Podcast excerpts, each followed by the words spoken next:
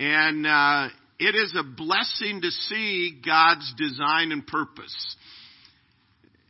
If you've ever asked the question, God, I want to know your will, um, you'll find these are questions that have been asked all throughout history, and and the prophets were asking that. If you've ever asked the question or thought in your mind, God, when are you going to act? How long are you going to put up with this? When are you going to do something about this?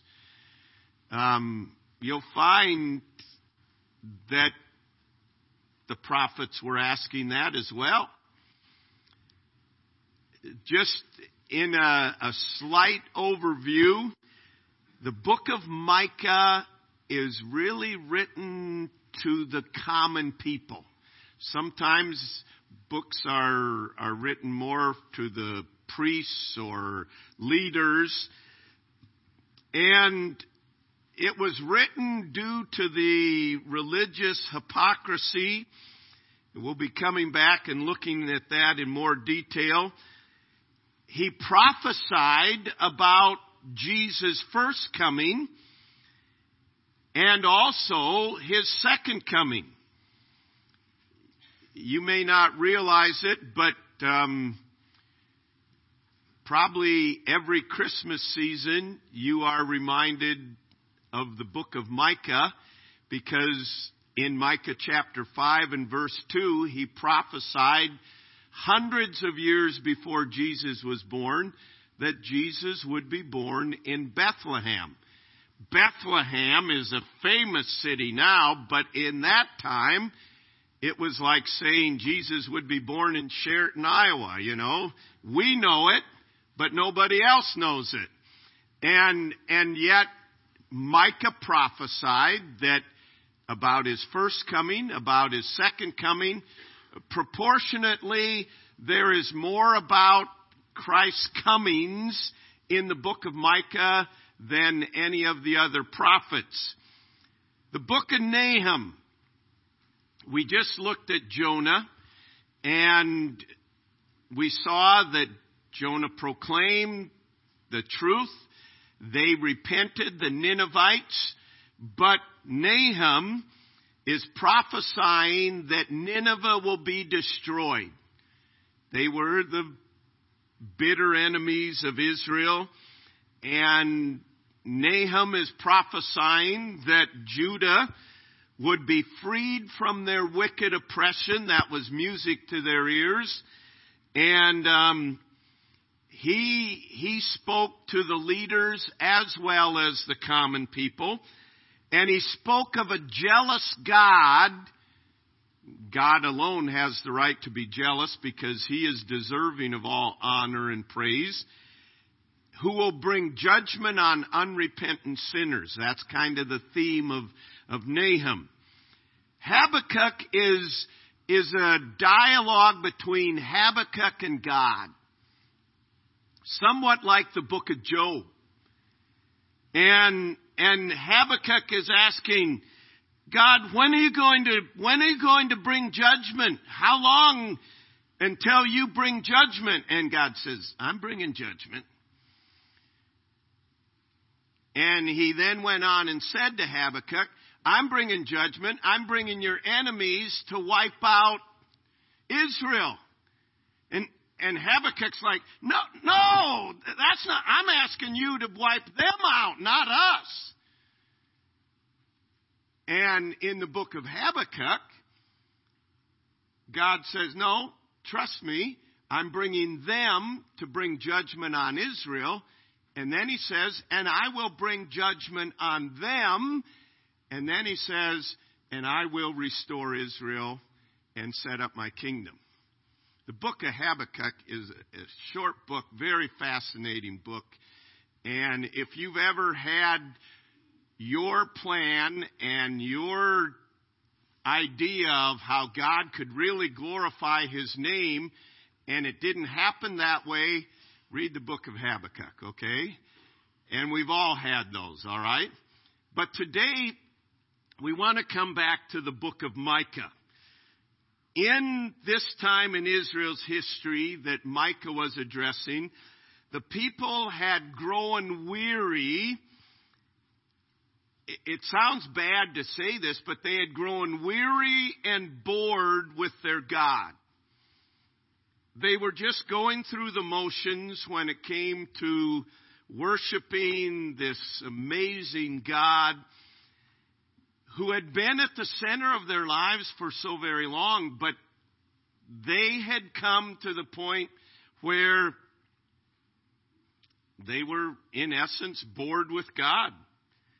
He had delivered them from their oppressors, raised up mighty leaders, sent truthful prophets to them, and brought all the people to a full awareness of his righteousness.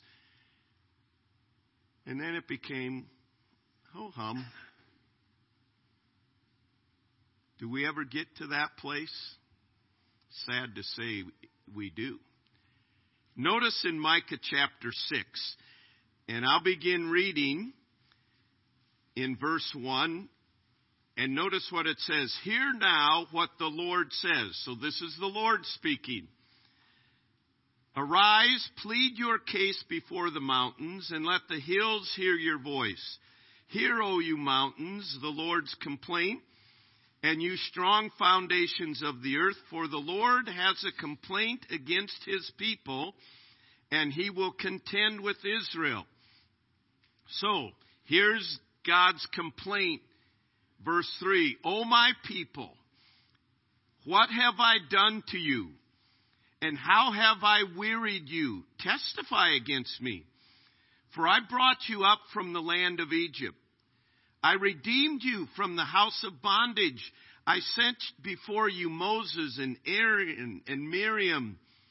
O my people, remember now what Balak, king of Moab, counseled, and what Balaam, the son of Beor, answered him. From Acacia Grove to Gilgal, that you may know that the righteousness of the Lord. So he says, I've done all these things for you. Why, why have you forsaken me? Why have you turned away? Why have you become just ho hum in your service?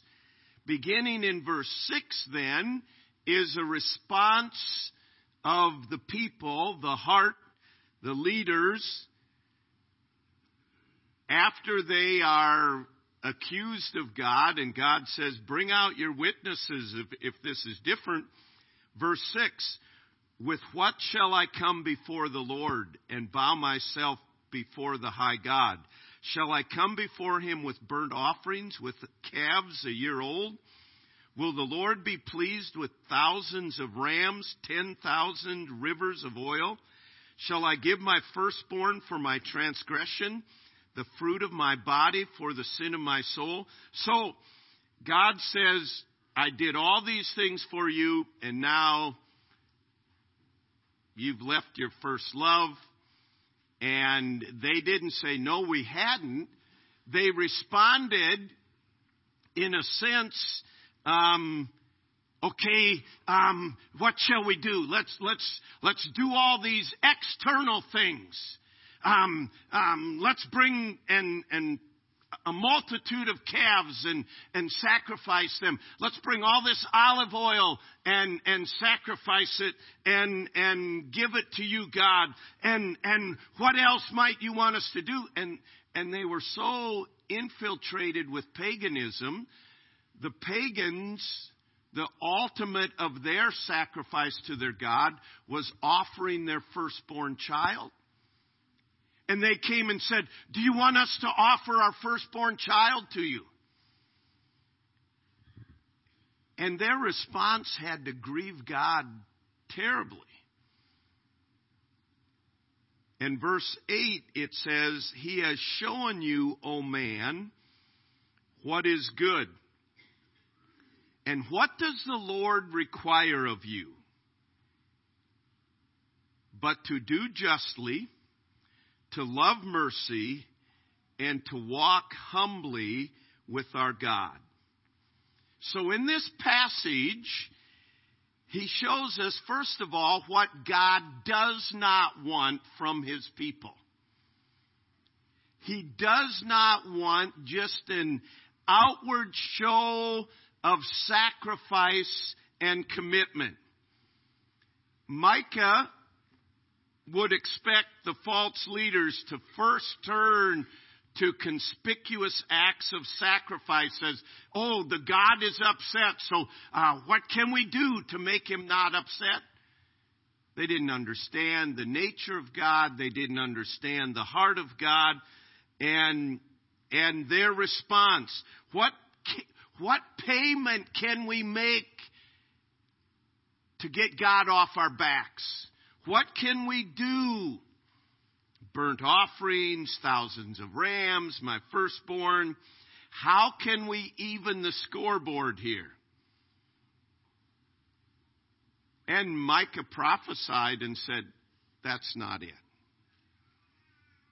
God isn't about putting all the outward things in order when inwardly it's still a mess. So he says, Let me tell you what God requires of you. You want to know God's will? This is God's will. We, we get mixed up on God's will. We think it's some blazing vision or message or something. This is, you want to know what God's will is for you this week, today? He says, number one, to do justly. As a child of God, wherever you go, wherever you are, act in a just, fair way to others. Treat them as you would like to be treated. That's the golden rule, isn't it? This is, this is exactly what Jesus was teaching. To practice justice. So, can you imagine if we as Christians went out and, and we treated people justly? God says, I want what he's saying through this, and we'll come back and reiterate it. I want you to live my life, not to be coming and, well, what do you want me to do? Go to church every day? What do you want me to do? Pray 10 hours a day. What do you want me to do, God, in, in order to get your blood? He says, This is what I want you to do. Be my representative wherever you are. When you go into Casey's and the coffee's cold, how would you like to be treated if you were the worker at Casey's and the coffee was cold? Do justice right then and there. Any heathen can walk in. What's the matter with this coffee? This coffee is cold and good grief. I'm going to take my business someplace else. There is no other place in Chariton but Casey's, right? You'll go to the other Casey's, right? No, act justly. It, it's in these things. You take your tire in to get fixed, and they fix it, and two days later it's flat again. And you think, those bums? Act justly. How would I like to be treated if, if, if I'd made a mistake in fixing a tire? They're human beings. We're human beings. Your neighbor blows all his dandelion weeds on your yard. So what? I mean, He's dealing. Get a leaf blower. There you go, Jason. Blow them back, right? you know what I like about Jason? He he says what most of you are thinking. Right, Jason? All right. But God, you know what? God is much more concerned that when we go out from here today, we do justly than that we sat up here today in our nice places in our air conditioned church. Church has its place, but the church needs to go out and we need to live justly. And, and the, the simple thing about that is do unto others as you would have others do unto you. And then he says to love mercy. You know, it, it, it doesn't just say show mercy, it says to love mercy, to, to love showing mercy. Well, the difficult thing about mercy is they're so undeserving of it. They don't deserve this. That's what makes mercy mercy. If they were deserving of it, it's a payment. And freely we have received the mercy of God.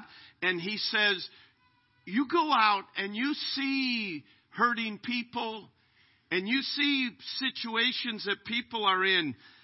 Be moved with mercy. Give the other, give to others the same kind of mercy that we want to receive from God. You know, we all want the mercies of God. Oh, God, please have mercy. God, I, I messed up here. Please have mercy. And God is abundant in His mercies. Otherwise, none of us would be here today. None of us would even have life. And He says, I want you to go out and I want you to be messengers of mercy, to love kindness, to, to practice genuine love to, to give when it's not deserved. And, and give, I don't just necessarily mean money, but to, to give of yourselves, to be merciful, to extend grace and a second chance and to love mercy. So they were saying, what, what should we do? Can we come do this and offer all these sacrifices? He said, I want you to offer thousands day in and day out of going and doing justly and showing mercy. I, I, I want this to be a part of your life. And then he says, I want you to walk humbly with your God. To walk humbly with God to live our lives in understanding the reality of who God is and who we are, that anything good is God. And realizing that, the reason um, St. Vincent de Paul said, the reason why God is such a great lover of humility is that he is a great lover of truth. Humility is in fact truth, while pride is nothing but lying. I like that definition. Pride, I did it. That's a lie. The truth is, I am nothing, God is everything. And that's why God loves humility. And he says, be clothed with humility. So, so you go out and you extend mercy and, and maybe someone responds says, man, you are the best thing that's come along in my life ever. You are wonderful. And deflect that praise to God. Humility is saying, anything good is God. And understand the reality. Who does God choose? First Corinthians, the simple, the ignorant, the base, the foolish. That's me. That's us. I'm a believer. That's me. That's us. And understand that it, it is God that must be at work in us. So he says, I want you to go out and, and treat others as you would like to be treated. I want you to be a minister of mercy, ministering mercy wherever you go. I want you to walk humbly with God. And why? Because to be humble is to resemble Jesus Christ. To be proud is to resemble Satan. I mean, the two, the stark contrast. Humility resembles Jesus Christ. Pride, Satan's sin. Pride resembles Satan. And, and he says, so this is what, what does God require of you? He says, to do justly, to love mercy, and to walk humbly with your God. And, and I'm going to bring in one other thing because this under, this encapsulates all of it. Turn to the book of Habakkuk. So just back a little bit.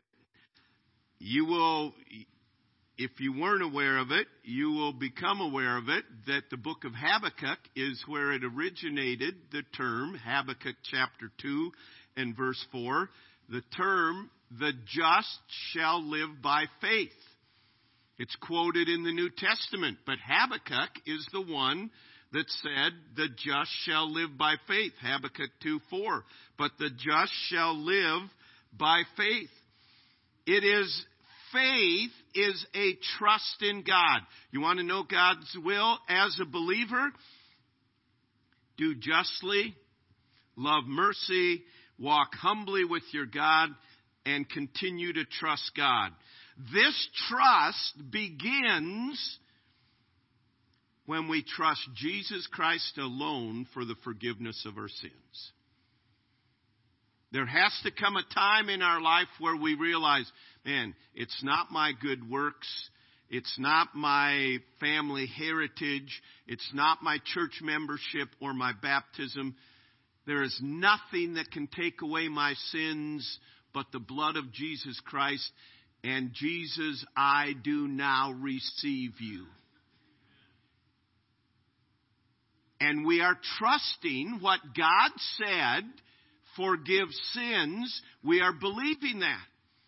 And that's where all trust in God must begin. And if you're here today and have never called upon Jesus for the forgiveness of sins, you can't trust God until you do that. And there must come a time that you say, God, I trust your death, burial, and resurrection for the payment of my sin.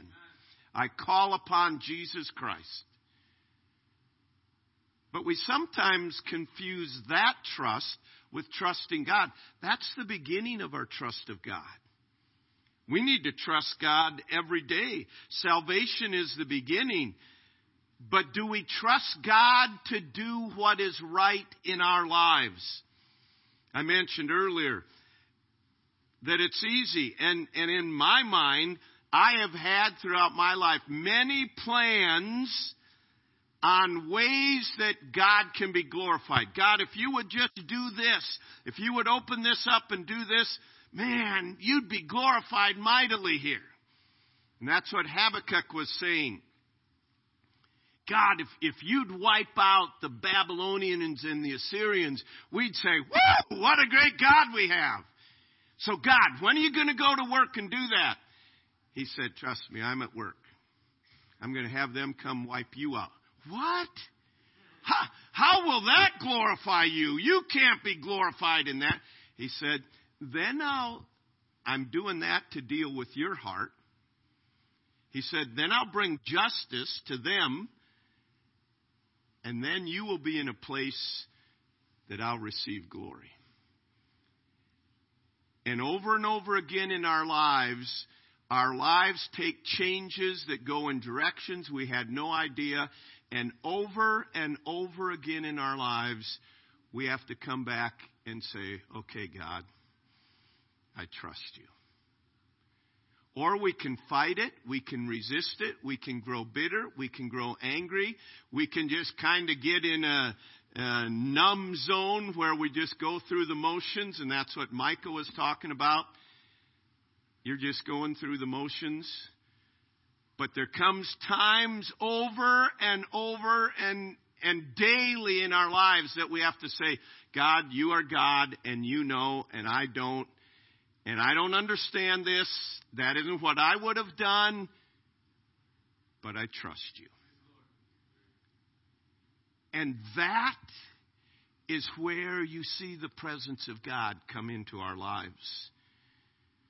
See, if we cannot trust God for the temporal, the things of our life right here, how do you think you're trusting Him for eternity?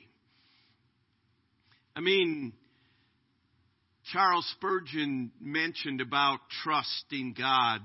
He said, There is one who cares for you. His eye is fixed on you. His heart beats with pity for your woe, and his omnipotent hand shall bring you the needed help. He continued, The darkest cloud shall scatter itself in showers of mercy. He, if you are one of his family, will bind up your wounds. He will heal your broken heart. Do not doubt his grace because of your tribulation, but believe that he loves you as much in the season of trouble as in the times of happiness. And there come seasons of trouble in our life that we need to simply trust him and understand, you know what? I may not feel it, I may not see it, but I am not going to doubt that God loves me as much now as He ever has and ever will. And it's that trust. That's living by faith. That's dependent upon Him. And you notice in all of these, there's a progression of these things from, from what is external to what is internal, from what is human relations to divine relations. Doing justice demands loving kindness, which necessitates walking humbly with God in fellowship with Him that is built by trust of God. I don't know what there may be in your life, but I know this God is asking every one of us today to trust Him. Some, it may be to trust Him for salvation. And today can be the day of salvation for you. To you as a believer, it may be some major thing. It may be what we would consider a minor thing. But God says, okay, trust me. That guy at work that gets under your skin, I want you to treat him as you would want to be treated, and I want you to have mercy on him. And that's where the rubber meets the road.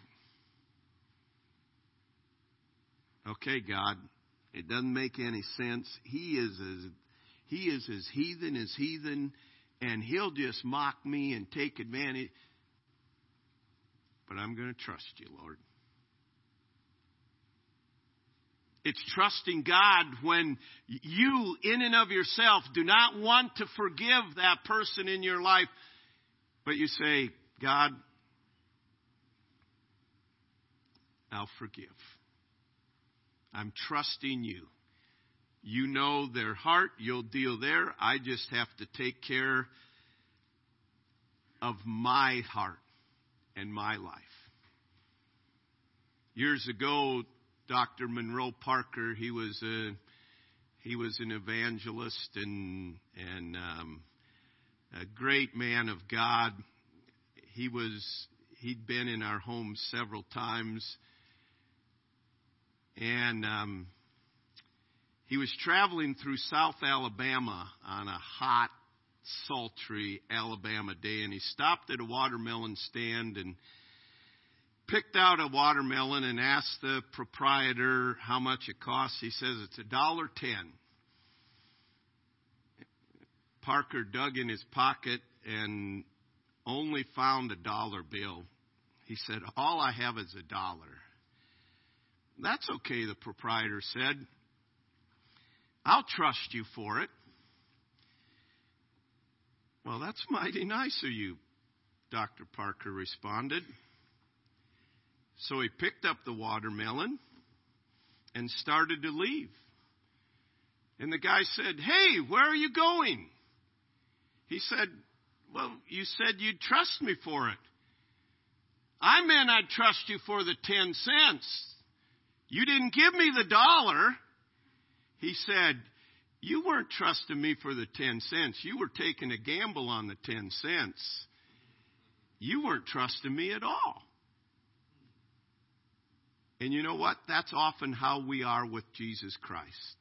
we give him a little, I'll trust you for this 10 cents, but I want control over this. Are you really trusting him?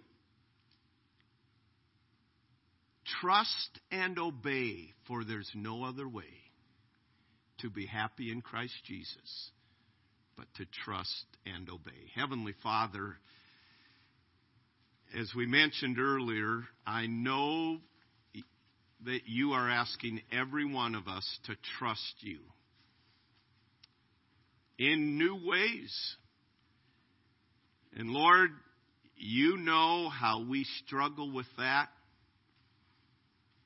How we struggle with treating others the way we would like to be treated, how we struggle with showing mercy, how we struggle with our pride rather than embracing humility, how we struggle with trusting you. And Lord, I pray most importantly for individuals here today that have never trusted you for the forgiveness of sins, Lord, may today be the day that they call upon Jesus for the forgiveness of sin.